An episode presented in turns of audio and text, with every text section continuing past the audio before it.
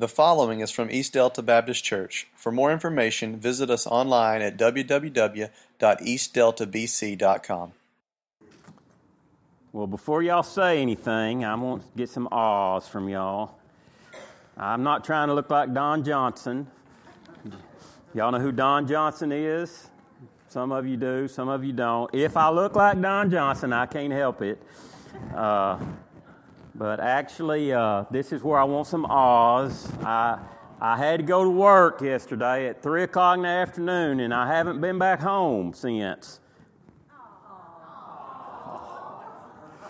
So that really is true. So this is what I wore to work, tennis shoes and all, and except I had a hat on, and so I came straight up here. So if you're wondering why that's such a casual look today, that's what it is. Not that anyone was wondering, but there has already been some comments made. So I wanted to explain that. Do what? Nasty comment. Well, I hadn't heard any of those, so there's been more than what I've heard made.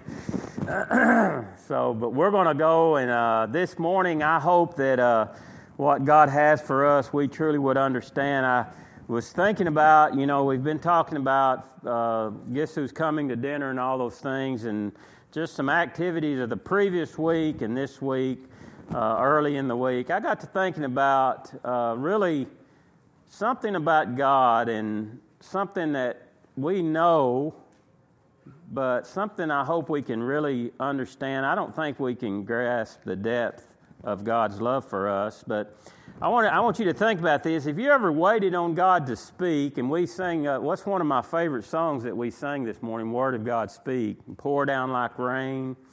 But have you ever wondered if God was going to speak to you again? Maybe you, at one time, you were really on fire for the Lord, and you were moving along with the Lord, and something happened. You kind of, it's like you lost touch, and you really don't know what happened, but you're just missing something. And you wonder if God is going to speak, and you're trying to tune in, but still nothing. The chapter that we're going to look at today, Abraham is alone.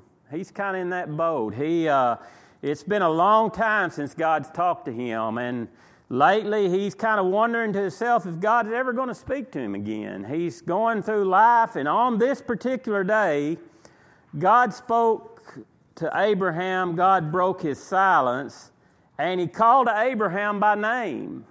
He said, Abraham, and Abraham answered, Here I am, and he was anxious to hear what God had to say. Surely that God was going to give him some new promise. You remember there are a lot of promises made to Abraham. Surely God was going to give him some encouraging word, and God says to Abraham, Take your son, your only son Isaac, whom you love so much, and go to the land of Moriah and sacrifice him there as a burnt offering of the mountains, which I will point out to you. Now, we're in Genesis 22.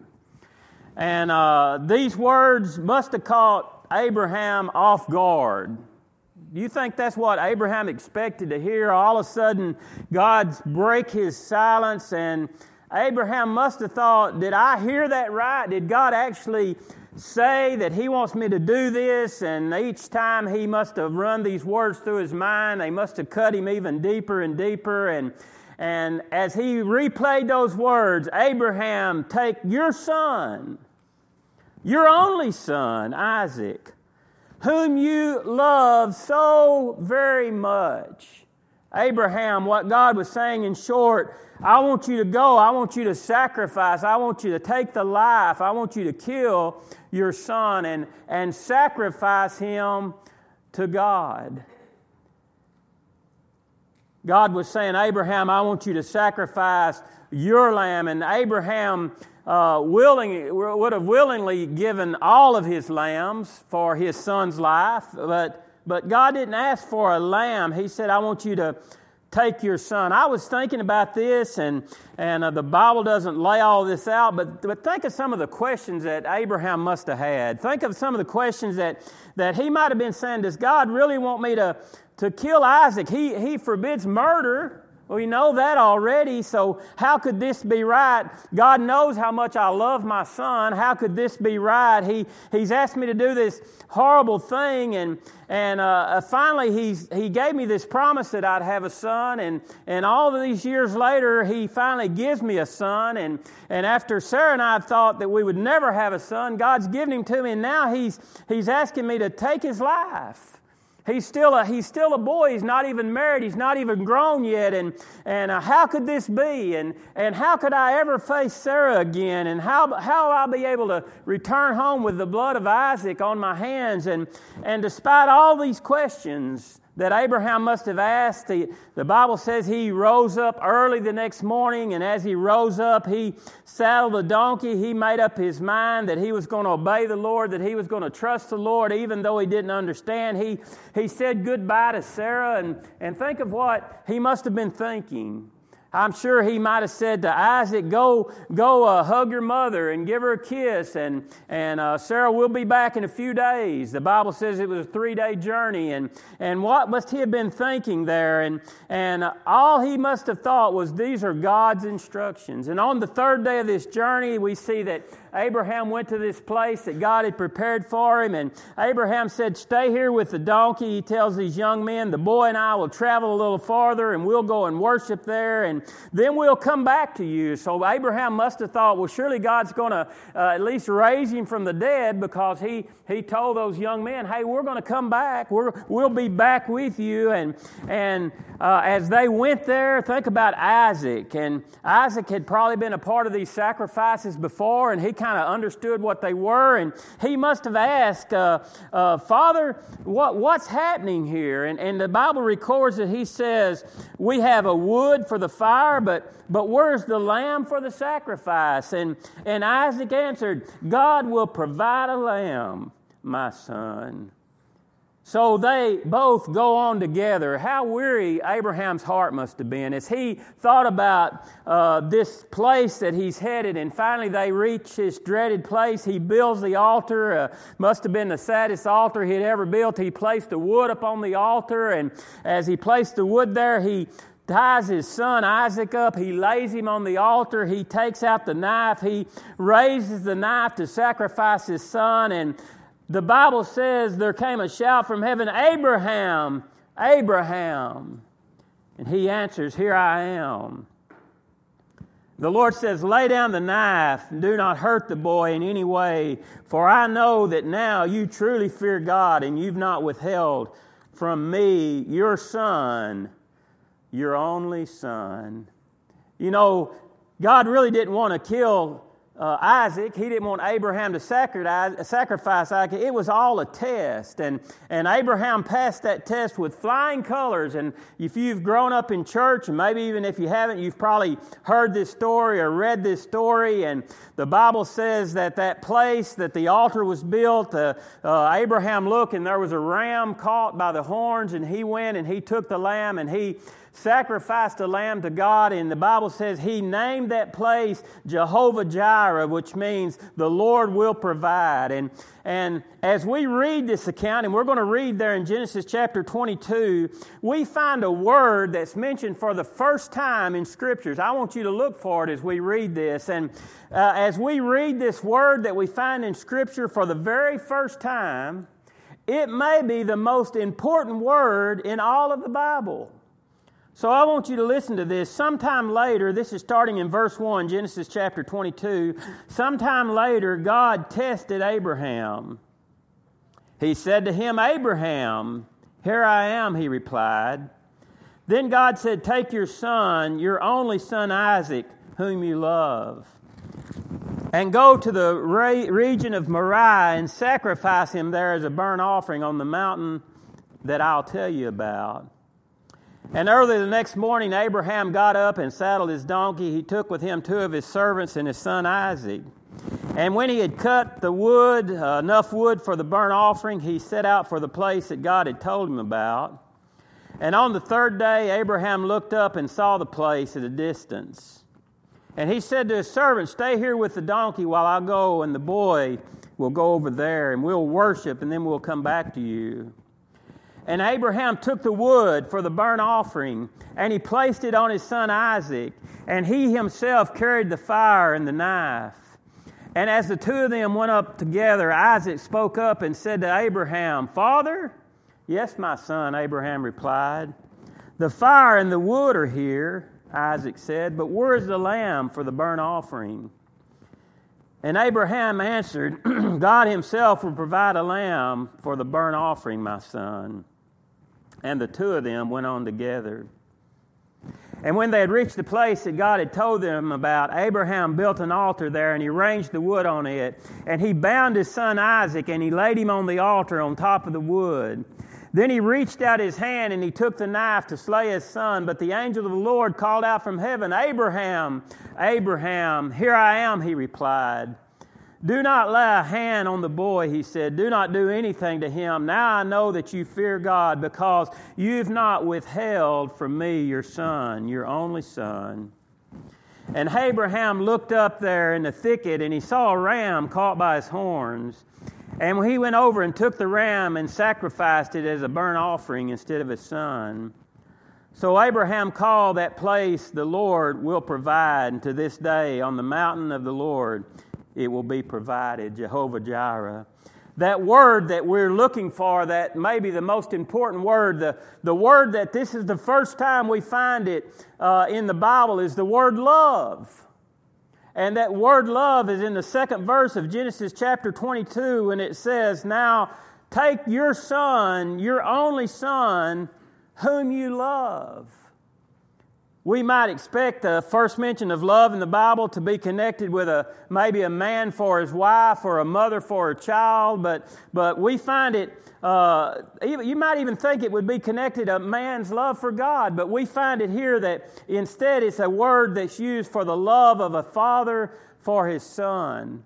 Now here's the interesting thing. You may be wondering, when's the first occurrence of this word in the New Testament? Well, the first time we see that word love in the New Testament, it's referenced in Matthew 3:17, and it's when Jesus was baptized, and the Bible says that God the Father, after Jesus was baptized, said these words, and listen to what they were. God said of Jesus when he was baptized, "This is my beloved Son, this is my loved Son, whom I am well pleased." So the first mention of love in the Old Testament is a love that Abraham had for his son. The first mention of love in the New Testament is the love that God had for his son, Jesus Christ, as his only son who he loved. We can read that three different times in the Gospels. Matthew, Mark, and Luke, they all record this same statement, this occurrence of love in the New Testament, the first time we find it. But here's the interesting thing. You know where we find it in the fourth gospel? You know, the gospels are Matthew, Mark, Luke, and John. Those are the four gospels. Those are the four good newses of Jesus Christ. The first time we find this word used in the Gospel of John is a passage that I bet everybody here may know. And it is this: "For God so what?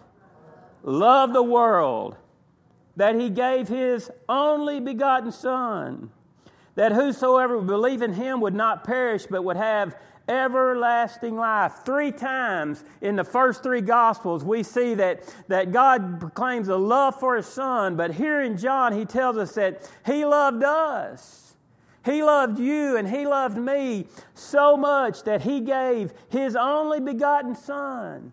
See, it's first mentioned, the love of Old Testament, Abraham's love for his son Isaac. The first mention of love is Matthew, Mark, and Luke. "This is my beloved son." The first mention of love in John is John 3:16. And we start with Abraham being asked by God to give up his only son, the son that he loved. We see that first picture of love, God saying, "Abraham, I want you to take your son and I want you to make him a sacrifice." And then we see that first picture of love in John 3:16 when God says, "I gave my only son to die for the sins of the world." I want us to understand that story of Abraham and Isaac, we find a picture of God the Father and God the Son. Just think about those parallels.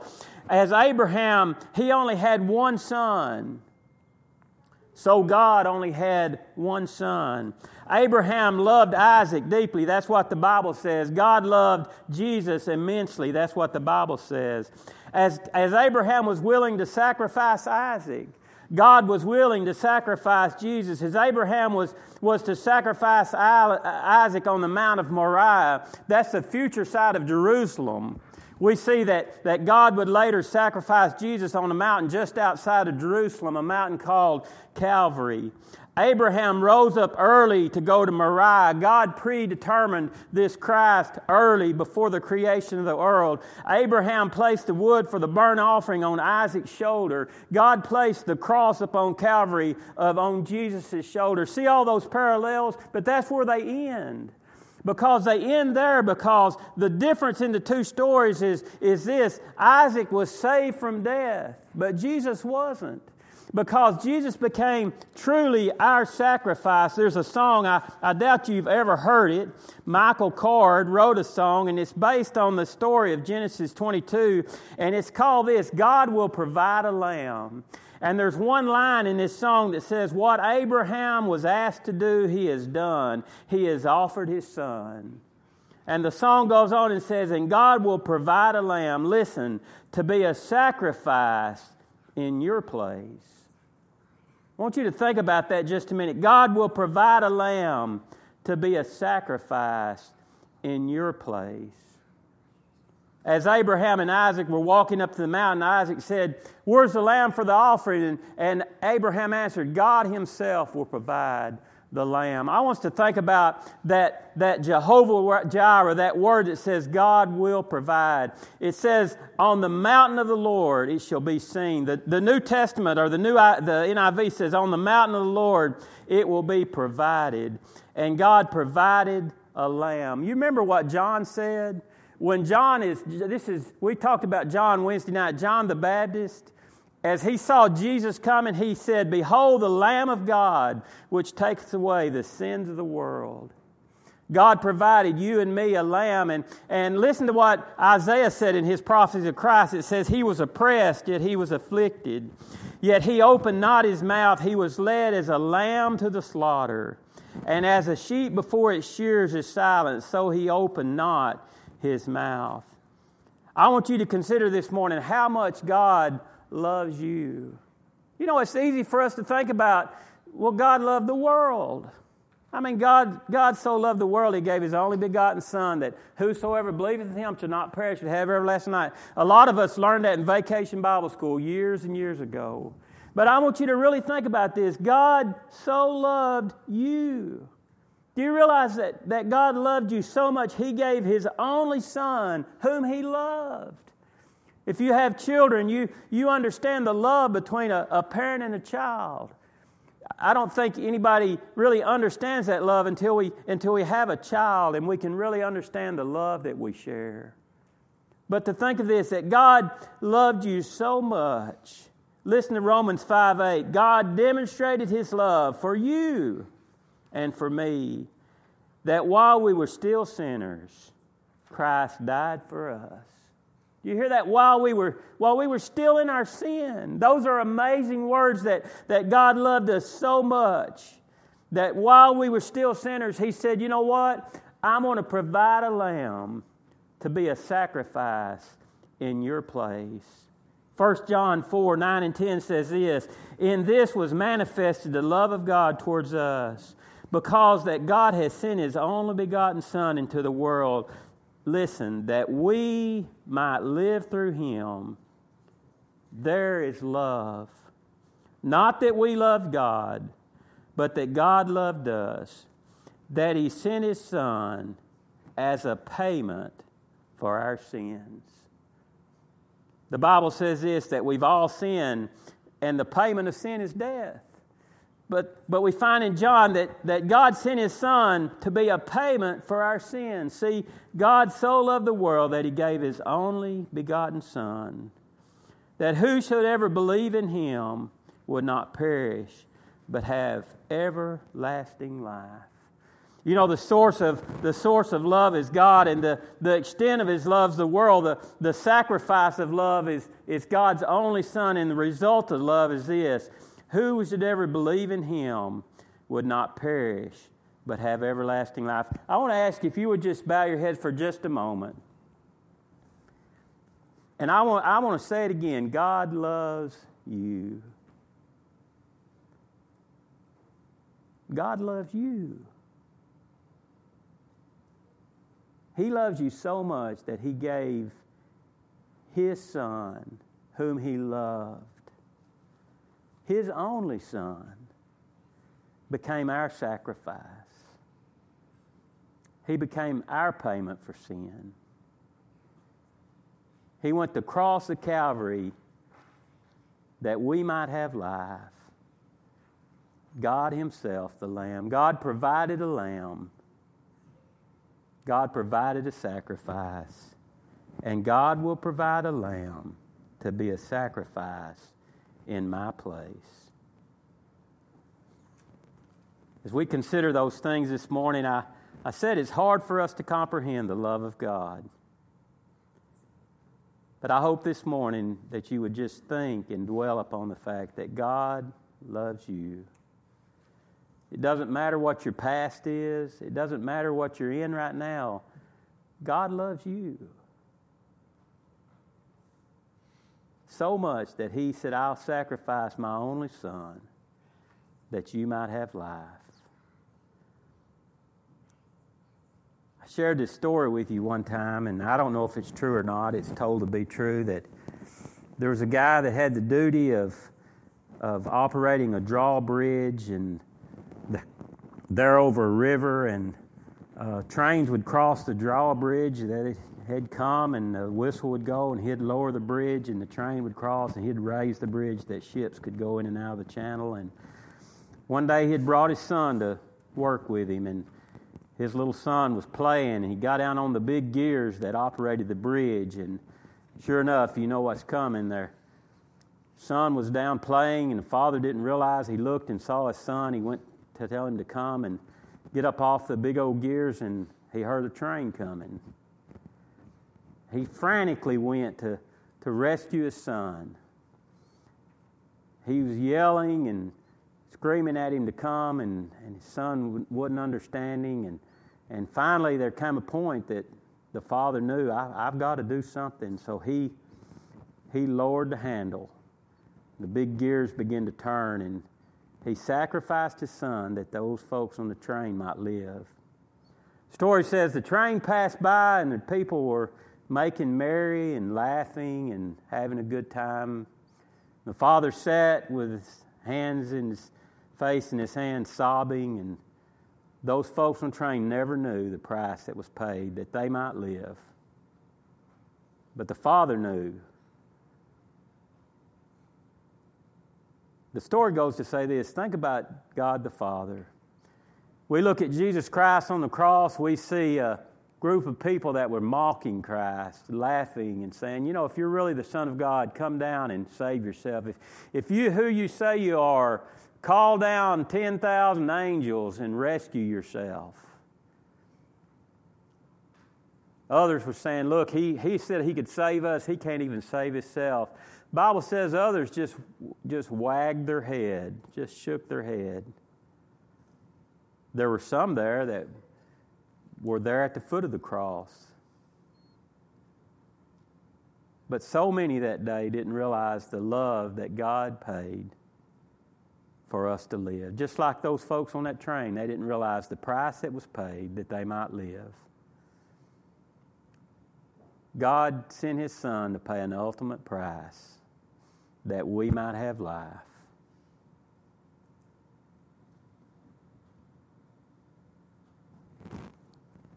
Father, I pray this morning as we consider the depth of your love. Father, we'd think about that story of Isaac and Abraham, and we can understand, and you know, Abraham and Sarah waited so long to have that son, and finally the promised son was born. There was a promise that came with that there would be a great nation born through Isaac. Father, Abraham had to wonder, why would you ask for a sacrifice? Father, that faith and that promise rang true as you provided a lamb. Fathers, we can relate a little bit to that story with Isaac. Father, it's hard for us to relate, I think, to realize that you sent your only son, the son who you loved, who you were well pleased with, and you sent that son to die in our place, to be a lamb, to pay a price that we might live, that we might be healed. Father, I pray today through the stuttering and stammering of my words, Lord, that we might just catch a glimpse of your love. Father, we wouldn't simply come to church and sing some songs and hear a message and leave, but Father, we would come with our minds focused upon your love. Not necessarily your love for the world or your love for the church or the pastor or the Sunday school teacher or the praise team, but your love for me, your love for each of us in this place. And Father, I pray that we would be moved by your love, by your sacrifice, that we would have life.